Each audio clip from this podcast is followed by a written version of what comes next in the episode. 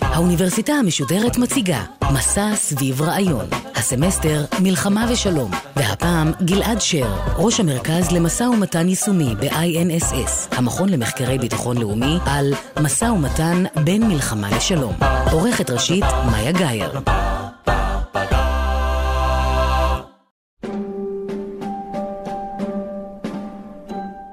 pleased to announce that the parties in Bosnia have agreed to a ceasefire to terminate all hostile military activities. My ultimate political aspiration remains the coming together of all the people of Ireland, achieved peacefully and by consent.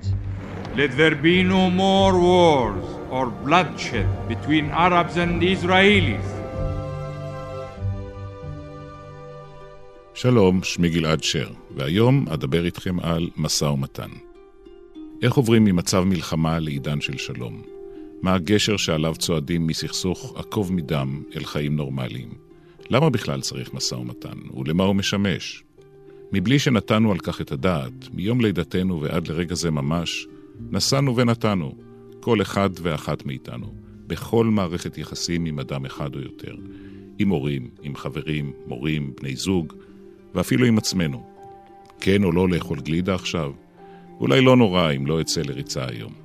אבל משא ומתן מדיני או ביטחוני לא נוגע אך ורק ליחיד ולסביבתו הקרובה. הצלחה או כישלון של הידברות ישפיעו בהכרח על חייהם של מאות אלפי בני אדם, ובמקרים רבים אף עשרות ומאות מיליונים, על ביטחונם, על רווחתם. אם כך, בואו נפתח ביחד פתח, בדקות הקרובות, ונציץ לעולם המשא ומתן. הרי מה המטרה בעצם? המטרה היא לשנות מציאות. לצאת מתוך המצב שבו אנחנו נתונים ברגע זה למציאות אחרת, שהיא טובה יותר. וכאן בדיוק הבעיה, בפני כל מנהיג ונושא ונותן. מי אומר שהמציאות החדשה, זו שתיווצר בסיומו של המשא ומתן, תהיה טובה יותר? אי-הוודאות הזו, החשש הזה, הם אלה שמונעים מאיתנו פעמים רבות להתחיל בהידברות וגם מסכלים את המשא ומתן לכל אורכו. נסעתי ונתתי במסגרות שונות אלפי שעות. בתקופת ממשלת רבין הייתי חבר במשלחת המשא ומתן על הסדר הביניים עם הפלסטינים.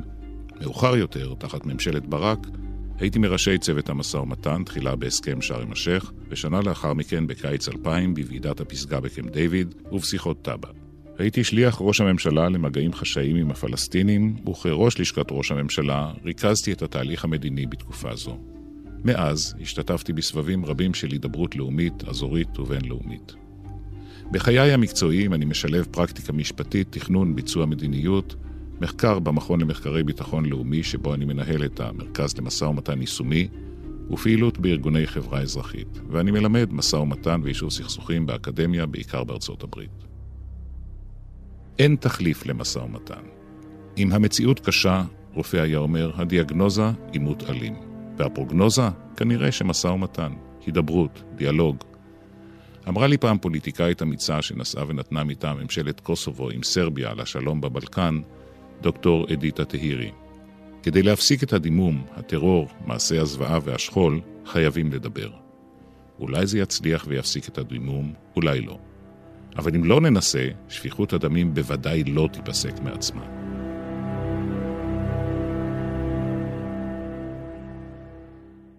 שום כוח צבאי שבעולם לא הצליח לחסל את כל אויביו ולהביא רווחה ושלום. כמובן שרצוי וצריך להשתמש בתבונה, בסנקציות, במנופים צבאיים, כלכליים, פוליטיים, כדי ליצור לחץ אצל הצד האחר לפני משא ומתן ואף כאשר מתנהלות שיחות. הדוגמאות המובהקות לכך הן ערב המשא ומתן על סיום האפרטהייד בדרום אפריקה, וכמובן המשא ומתן עם איראן על הסכם הגרעין. לדבר צריך, ועוד יותר מלדבר, צריך להקשיב. להקשיב לאחר, באמת, לא רק לשמוע. מבלי לאבד לרגע אחד, תוך כדי הקשבה, את היעדים שלך ואת החתירה להשיגם במשא ומתן. אם מדובר בהסדר, הדרך להשיגו עוברת דרך אמפתיה למצוקות ולחששות של האחר, מבלי לנתק קשר עין עם המטרה שלך שלשמה אתה נושא ונותן בשם קהילתך, מדינתך, ממשלתך. כך זה יכול להישמע. אני מבין שזה כואב. לא ידעתי עד כמה. אין לי פתרון לכך. אבל בוא נדבר. אני מקשיב לך. בוא נחשוב יחד מה ניתן לעשות. בתיאוריה של משא ומתן יש שתי אסכולות. האחת אומרת, בוא נדבר תחילה על הנושאים הכי עקרוניים לכל צד, על לב-ליבו של הסכסוך בינינו. בכל השאר, פרטי ההסדר, נטפל בהמשך הדרך, לאחר שנסכם את העקרונות המקובלים על שנינו. האסכולה האחרת אומרת, בוא נלך מהקל אל הכבד, מה שקל נפתור. ואל מה שקשה, נגיע אחרי שנצבור מסה קריטית של הסכמות בעניינים הפחות עקרוניים, ואז כבר יהיה יותר קל. תשאלו, מה עדיף? מלמטה, מההסדרים, למעלה אל הנושאים העקרוניים, או להפך, מלמעלה למטה? ותשובתי בשני הכיוונים.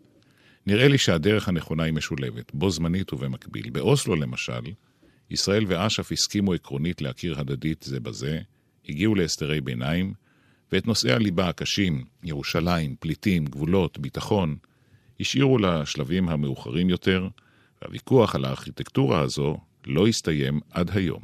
בתווך שבין מלחמה לשלום יש אין ספור נקודות שאינן מלחמה כוללת, וגם לא שלום ושלווה. הסדרים, הבנות, הסכמות שבשתיקה או בעצימת עין של הצד האחר, צעדים חד-צדדיים מתואמים, הסדרים חלקיים, הסדרי מעבר, אפשר להתקדם התקדמות מדורגת, מעימות כולל לעימות מופחת ולניצני הסדר, והלאה, על הרצף. זה לא תמיד פשוט, והיסטורית זה תמיד לוקח שנים, לפעמים עשרות שנים. לכן, כל כך חשוב במשא ומתן לקבל ממי שיושב מהעבר האחר של שולחן הדיונים, התחייבות למלא אחר תנאי ההסכם, לכשיושג, אם יושג. להביט אל מעבר לחתימה, לטקסים, אל המציאות שלאחר מכן, אל הפצעים שטרם הגלידו, אל השנאה שיהיה צריך למתן ולהפוך לאט-לאט למשהו שניתן לחיות איתו. אחרי עימות אלים, הסדר ארוך טווח בין שני עמים יוכל להיות מושג ומיושם רק על בסיס לגיטימציה פנימית רחבה בכל אחד משני העמים. דרך כלל יידרשו גם בניית אמון הדדי בין החברות, מנהיגות אמיצה ושפויה, תמיכת הציבור, ותהליך ארוך של הכשרת לבבות בדרך אל ההסכמה, אל ההכרה ההדדית האמיתית, ואל השלמה עם הנרטיב של האחר. אחת הדוגמאות האלה היא היחסים הנוכחיים בין גרמניה לצרפת, למשל. שלום וביטחון משיגים בעבודה קשה, סיזיפית, בפשרות כואבות. בילי האצ'ינסון, מנהיג אירי של הלויאליסטים ואסיר לשעבר, אמר ב-1998, לאחר חתימת הסכם יום שישי הטוב, ההסכם שהסדיר את הסכסוך בצפון אירלנד לאחר עשרות ומאות שנים, אנחנו יודעים איך לסיים מלחמה, אך לא כל כך יודעים איך לבנות שלום. וכעת בואו ניכנס יחד אל חדר המשא ומתן. יושבים בו שני מנהיגים או יותר, או ברוב המקרים נושאים ונותנים, כל אחד מטעם ההנהגה שלו, בין אם מדובר בממשלה ובין אם מדובר בארגון כלשהו. לרוב יהיה שם גם מתווך המקובל על שניהם. נצא מהנחה תאורטית שלפני שנכנסנו לחדר, נעשה אצלנו בבית כל מה שנדרש לגיבוש מדיניות ואסטרטגיה, להגדרת מטרות, נקבעו סדרי עדיפויות, מה חשוב לנו להשיג במשא ומתן, מה פחות. זה ישמש אותנו בהמשך כשיתחיל האתן וכך. נניח גם שנעשה מיפוי של אינטרסים ציבוריים, נקבע סדר היום בשיחות והוחלט או הוסכם על מדיניות תקשורת. נעשה מעט סדר במונחים שמשמשים בערבוביה, וההבחנות ביניהם לא תמיד ברורות. נתחיל באמון שבין צדדים במשא ומתן. יחסים בין אישיים טובים אינם מצביעים בהכרח על אמון. אפילו הגעה להסכם אינה מצביעה בהכרח על כך ששורר אמון בין הצדדים להסכם. ראו לדוגמה את עסקת שליט. האם שרר אמון בינינו לבין חמאס ב-2011? ממש לא. אגב, גם היום אין שום אמון בינינו. אבל האינטרסים גברו על חוסר האמון ההדדי, ונעשתה עסקה. האם אי הגעה להסכם, דוגמת המשא ומתן בקמפ דיוויד על הסכם מסגרת להסדר קבע, מצביעה כשלעצמה על חוסר אמון בין הצדדים? ממש לא. חוסר האמון היה גורם משני בחשיבותו לכישלון הפסקה. ולצורך הדיון שלנו היום צריך לשאול אמון בין מי למי. קודם כל בין הנושא ונותן לבין שולחו, הקברניט.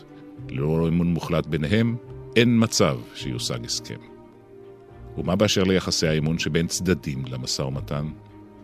בין המנהיגים שבראש, בין כל אחד מהמנהיגים לבין המתווך, בין צוותי המשא ומתן בשני הצדדים. ככל שהאמינות של הנושא ונותן מהצד האחר נמוכה יותר, אתה צריך להשקיע הרבה יותר אנרגיה, להיות ערני, זהיר וסקפטי, עד הרגע האחרון וגם לאחריו. לא פעם שאלו אותי אם מותר לשקר במשא ומתן, והתשובה שלי ברורה.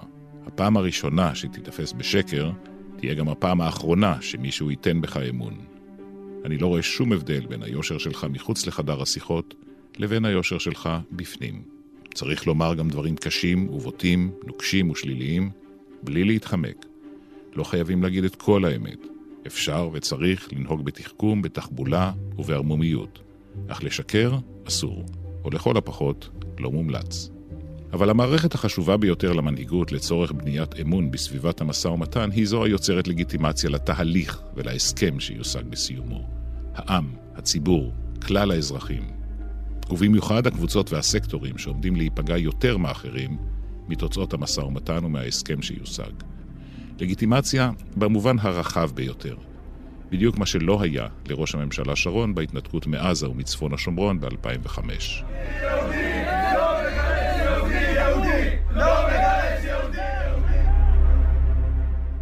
כשהסכסוך מורכב במיוחד והמשא ומתן קשה ומקוטע בעליות וירידות, הנושאים ונותנים חייבים לשמור על מיקוד במטרה. לעתים יעברו שנים רבות בין סבב שיחות אחד לזה שבא אחריו. ממשלות התחלפו, נסיבות השתנו, ואפילו היעד האסטרטגי עשוי להשתנות. ולכן ההכנה המוקפדת והזיכרון הארגוני הם בעלי ערך עצום, ותוכנית המשא ומתן חייבת להישען עליהם ביציבות ובבטחה.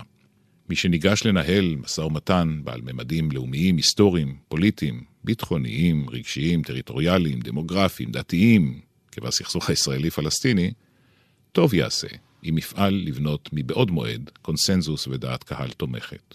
לנושאים ונותנים תהיה עבודה מרובה בניתוח תפיסות ופערים. הם יידרשו לנהל הידברות ותהליכים מרובי נושאים, מרובי משתתפים, מרובי מישורים ומגווני ערכים ותפיסות. הם יחפשו לזהות הזדמנויות, לאתר בריתות וקואליציות, לבחון שיתופם של משתתפים ושחקנים נוספים שאינם בחדר. נושא ונותן תוך כדי עימות בעצימות משתנה, יחפש כל העת גם את הנקודה שבה הוא משיג יכולת הכרעה, ובשפה המקצועית, leverage. וכל הפעולות האלה נעשות תוך הסתגלות לשינויים בתנאים ובנסיבות כשהמשא ומתן מתמשך, ומחוץ לחדר פועלים כוחות עצומים המאיימים לפרוץ אל חדר המשא ומתן ולהשפיע עליו לכיוון זה או אחר. אפשר לומר שההפגנה הערב היא תפנית במאבק שמנהלים המתנחלים נגד התהליך המדיני שהכריזה עליו הממשלה. לא עוד גימיקים, אלא מאבק על גבול הלגיטימיות או האי-לגיטימיות נגד עזה תחילה ויריחו תחילה. אלימות, תקשורת, פוליטיקה, הסתה, איומים. הנושא ונותן צריך לשמור תחת כל אלה על קור רוח, על יוזמה, יצירתיות ודבקות במטרה לאור המשימה. לחפש את התוצר החמקמק של פשרה עניינית ותכליתית, תוך שמירה על הדימוי והכבוד של הצד האחר, מבלי לפגוע באינטרסים של הצד שלך. דיברנו על המעבר ממציאות אחת לעיצוב מציאות אחרת באמצעות משא ומתן. אחת הדוגמאות לשינוי כזה היא מלחמת אלג'יריה ויציאתה של צרפת מאלג'יריה לאחר 130 שנה. מ-1830 עת כבשה אותה צרפת מידיו הרפות של הצבא העות'מאני, דרך סיפוחה המלא ועד עצמאותה של אלג'יריה ב-1962. מיליון צרפתים חיו באלג'יריה מול תשעה מיליון אלג'יראים, ועם זאת, הצרפתים באלג'יריה זכו ליחס מועדף ולזכויות יתר מפליגות על פני ילידי המקום. אלה שפנו בתחינה אל דה גול ב-1958 כדי שיבוא וינהיג את צרפת, לא העלו בדעתם שהגנרל הכריזמטי של צרפת החופשית יפנה לכיוון ההפוך.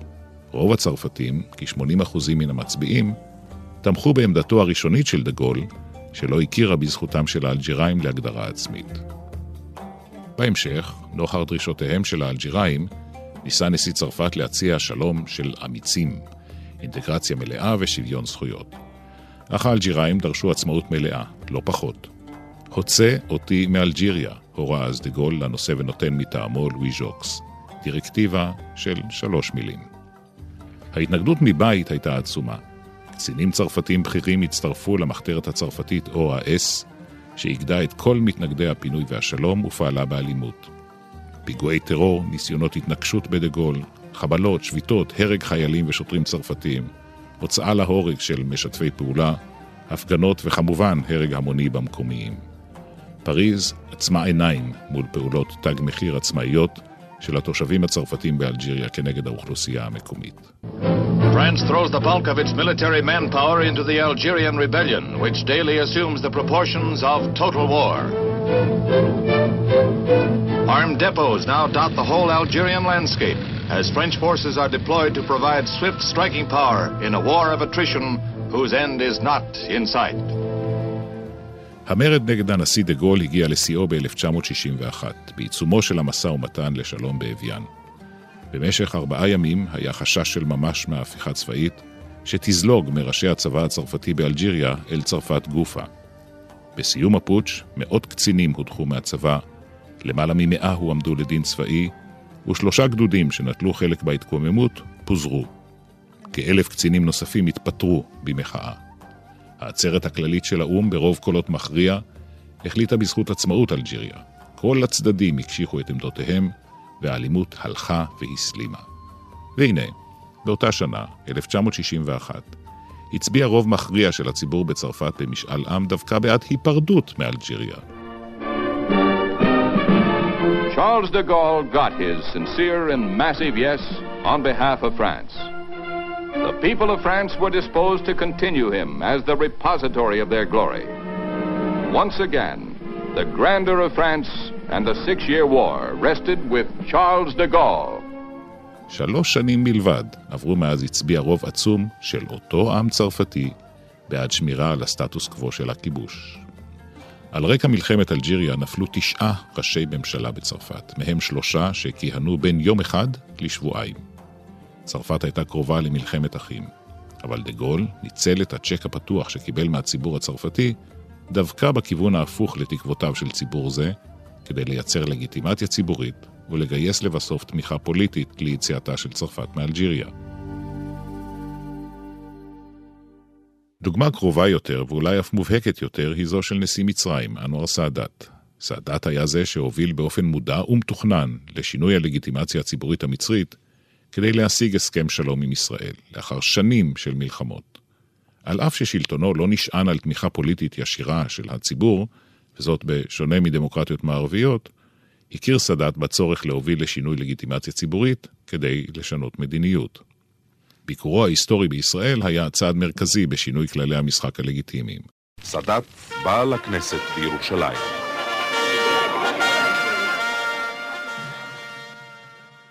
אך סאדאת לא הסתפק בכך, ואל מול אופוזיציה אשר פעלה לשלול את הלגיטימיות של תהליך השלום, הוא הפעיל מסע תקשורתי נרחב לשינוי עמדות הציבור המצרי, כך שיתמכו בשלום והתפייסות. סאדאת בביקורו בכנסת עשה צעד סמלי לגיוס לגיטימציה ציבורית במצרים. אך היה זה בה בעת, ובמיוחד, גם צעד שגייס לגיטימציה ציבורית בישראל, ובעקבותיה תמיכה פוליטית בהנהגה ובתהליך השלום. אם יש בינינו חילוקי דעות, אין זה דבר יוצא דופן. מי שלמד את תולדותיהן של מלחמות ואת קורותיהם של חוזי שלום יודע שכל משא ומתן על חוזה שלום החל מחילוקי דעות בין הצדדים. המסע הארוך לשלום בצפון אירלנד גם הוא דוגמה מעניינת בהקשר של מעבר מסכסוך אלים לפיוס. את הצדדים לסכסוך ניתן לחלק בחלוקה סכמטית ליוניוניסטים לויאליסטים, שהיו ברובם פרוטסטנטים אשר ראו עצמם כחלק אחד ובלתי נפרד מבריטניה. מן העבר השני, אירים לאומניים, רפובליקנים, ברובם קתולים, שראו עצמם כאירים עצמאיים. הכומר דוקטור גארי מייסון, ששימש ציר מרכזי בקידום דיאלוג ופיוס בצפון אירלנד, סיפר מניסיונו על בניית הקונסנזוס בקרב האסירים, המחתרות והמיליציות. התהליך הזה הוביל להתפרקות הדדית מנשק ולהתחייבות לתהליך פוליטי לא אלים. הסכסוך בצפון אירלנד נמשך למעלה מ-800 שנה, מאז המאה ה-12. הסלמה של הסכסוך, תקופה הידועה כתקופת הצרות, The Troubles, החלה ב-1969, כאשר תנועות לזכויות אזרח בצפון אירלנד נתקלו באלימות ודיכוי מצד הרשויות. Two gunmen walked into the bar just after six o'clock and held up the staff while they placed two bombs on the ground floor. The charges exploded 36 minutes later. This was the second fire attack in the city in three hours. Earlier in the afternoon, terrorists had left a bomb in a laundry in the Springfield Road. בשלושים השנים שעברו מאז ועד ליישוב הסכסוך, נהרגו יותר משלושת אלפים בני אדם ונפצעו כחמישים אלף. הסכסוך היה במידה רבה סכסוך על שטח וזהות, אך בדומה לסכסוכים מורכבים אחרים, העוינות בו הוא עצמה על רקע דתי, חברתי וכלכלי, ומאבק על זכויות. הסכסוך הסתיים כאמור ב-1998 עם החתימה על הסכם יום שישי הטוב. After a 30-year winter of sectarian violence, Northern Ireland today has the promise of a springtime of peace. הסכם המערב ארבעה גורמים, הצדדים הלוחמים, רפובליקנים ולויאליסטים בצפון אירלנד, וגורמי המעטפת, בריטניה ואירלנד.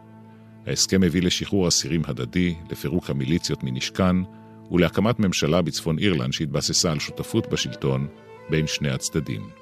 רכיב מרכזי בהצלחת ההסכם היה השתתפותם של כל המעורבים בסכסוך ללא יוצא מן הכלל, לרבות הקיצוניים משני הצדדים. לדברי מייסון, הידברות רציפה, גם ואולי דווקא עם גורמים קיצוניים במטרה לאפשר להם להשמיע את קולם, היא חיונית לקידום אלטרנטיבה לסכסוך אלים. מפתח נוסף להתקדמות בתהליך השלום בצפון אירלנד היה דיאלוג, תיאום וקשר ישיר בין הדרג המדיני לבין החברה האזרחית על שלל קהילותיה המסוכסכות. המשא ומתן הפנימי שהתרחש בתוך הקהילות היה חשוב לא פחות מהשיחות הרשמיות בין הצדדים. במקרה של צפון אירלנד, מנהיגי הרפובליקנים והלויאליסטים התחייבו לתהליך ארוך ומורכב כדי להכין את הציבור שלהם לשלום. הם התמקדו בדיאלוג מובנה והתייעצות רצופה עם ארגונים חברתיים. תפקיד מרכזי בתהליך כלל גיוס סוכני שינוי אמינים, בעיקר אסירים פוליטיים לשעבר, אשר מילאו תפקיד מרכזי במעבר ממאבק אלים למאבק מדיני לא אלים. היבט דומיננטי נוסף היה המוכנות של מנהיגים לקחת סיכונים ולנקוט צעדים לא פופולריים. דוגמה בולטת לכך הייתה החלטתו של הנשיא האמריקני ביל קלינטון להזמין לבית הלבן את ג'רי אדמס, מנהיג השין פיין, הידועה כזרוע המדינית של ה-IRA, הוא הצבא האירי הרפובליקני, ואף לתת לו ויזה אמריקנית. מהלך זה נתקל בביקורת ציבורית חריפה. בעיני רבים נחשב אדמס לטרוריסט, אך בהמשך התברר כי החלטה זו הייתה קריטית להצלחת ההסכם, כי היא נתנה לאדמס אמינות גבוהה יותר כמנהיג פוליטי, ושכנעה את הרפובליקנים לתת הזדמנות לשלום. מה עוד התברר בצפון אירלנד? שההתפרקות מנשק אינה אלא המבוא לשינוי התודעתי. לאחר שנים רבות של סכסוך אלים, של שנאה, חוסר אמון, טרור, כליאה, עוינות, אמונות ונרטיבים אשר מצדיקים בכל צד את המאבק ותומכים בהמשך הסכסוך, השינוי הפסיכולוגי הוא איטי ומורכב יותר. אבל גם כך, העבר ממשיך להידפק על הדלת, ונדרש מנגנון שיטפל בזה. התחום של צדק מעברי עוסק בדרכים השונות שבאמצעותן מתמודדות מדינות וחברות שונות עם עוולות העבר, כדי להבטיח לתושביהן עתיד של כיבוד זכויות אדם ושלטון חוק. אחרי חתימת הסכם יום שישי הטוב, אמר הנשיא קלינטון לאירים, You need to face your own unfinished business. תהליך שלום אינו אירוע בודד, קצר מועד, והלגיטימציה שהמנהיגים מקבלים מהחברה להתקדם בתהליך זה אינה חד-כיוונית, רציפה או חד-פעמית. הפעולה השלטונית של פנייה לתהליך שלום, חיצוני או פנימי, מורכבת מכמה שלבים, השונים בזמן, בשותפים, במטרות וביעדים שלהם. למען הנוחיות אפשט את התהליך המורכב ואציגו באופן סכמטי, כהתקדמות לינארית המתחילה בהחלטה להיכנס למשא ומתן, ממשיכה בניהול המשא ומתן, בחתימה על הסכם וביישום ההסכם. התהליך המדיני החיצוני מתהווה תוך כדי ממשק עם תהליך חברתי, המבטא את הקשר והיחסים בין החברות המסוכסכות. תהליך התפייסות בין החברות ושינוי עמדות ואמונות בסיסיות כלפי הצד האחר יתמוך בהתקדמות התהליך המדיני. בעוד שתהליך חברתי הכולל היעדר אמון, התבססות סטריאוטיפים וחששות, מאבק במקום שותפות, והיעדר הכרה והיכרות, יקשה על ההתקדמות. בימינו, עם השקיפות המיידיות והקלות שבה כל אחד מאיתנו מגיע אל כל אדם אחר על כדור הארץ דרך האינטרנט והרשתות החברתיות, תהליך קבלת ההחלטות ועיצוב המדיניות אינו עוד נחלתו הבלעדית של המנהיג. כעת שותפים בו שחקנים רבים נוספים, כמבקרים, כמתנגדים או כתומכים, וגם כשותפים בפועל ממש, ובהם גם דעת הקהל, התקשורת, מפלגות האם של המנהיגים. שלא כבעבר, מתקשים המנהיגים בימינו לגייס תמיכה פוליטית למדיניות הרצויה להם. לכן, קשה הרבה יותר לשמור על החשאיות ההכרחית כל כך במשא ומתן רגיש, כדי להכינו כהלכה, בטרם ייחשף לציבור. עוד לא דיברנו על תזמון במשא ומתן ויצירתיות וגישור על פערי תפיסה ותרבות, על טקטיקות וטכניקות של משא ומתן מוצלח, אך קוצר היריעה יאלץ את כל אלה ועוד להמתין להזדמנות הבאה. אבל לפני סיום, בחזרה אלינו. הניסיונות ליישב את הסכסוך הישראלי-פלסטיני במשא ומתן זה שני עשורים ויותר, לא עלו יפה עד כה. בין שאתם אופטימיים לגבי עסקת המאה של טראמפ, בין אם לא, כיום נמוכה הסבירות להסדר קבע שישים באחת קץ לסכסוך וסופיות לתביעות ההדדיות. המשך הסטטוס קוו אינו טוב לישראל. הסטטוס קוו הוא אשליה, משום שהתהליכים סביבנו ובתוכנו הם דינמיים, ומקצתם בלתי הפיכים. חוסר היציבות, האלימות, ההקצנה הדתית ואי-הוודאות השלטונית ממשיכים להיות מאפיינים יסודיים של המזרח התיכון. לכן, היערכות מוקדמת לכל תסריט ושיקול דעת אחראי לטווח הארוך הם מפתח להתמודדות של ישראל בזירות השונות ובראשן הפלסטינית. נכון לישראל להשקיע את המאמץ בעיצוב הגבול בינינו לבין הפלסטינים, צעד ראשון בדרך להיפרדות לשתי מדינות לאום, אף אם עדיין לא להסכם שלום. להשיג גבול בר הגנה המקיף רוב יהודי מובהק ודמוקרטיה.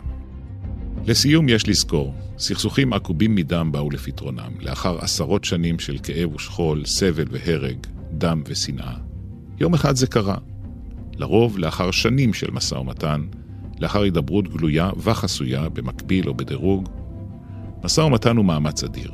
הוא אינו מתקיים בחלל ריק, אלא בצילם של טרור, תקשורת, מחאה, חסמים ומכשולים. היו נסיבות פוליטיות לא ודאיות בתוך מדינת ישראל. והוא דורש תשומות אנושיות ותעצומות אופי, מנהיגות ואומץ. אנחנו נלחמים היום על השלום. יש מכאובים בשלום, יש. יש קורבנות למען השלום, יש. כולם עדיפים מקורבנות המלחמה. כמו שאמר פעם ראש ממשלת אירלנד, ברטי אהרן, אתם יכולים תמיד לחזור ולהרוג אלה את אלה. למה שלא תנסו דרך אחרת? מבעד לערפל האלימות והדם, קשה לראות מציאות אחרת. אך יום אחד היא מגיעה, וזו המציאות החדשה. יום אחד מושג הסכם, ובהתבוננות לאחור אומרים, זהו? נגמר? אפשר לנשום? איך לא ראינו את זה קודם? לכך נועד משא ומתן, וצריך תמיד לקוות שנצליח, בעזרתו, לעצב מציאות אחרת ולהביא שלום.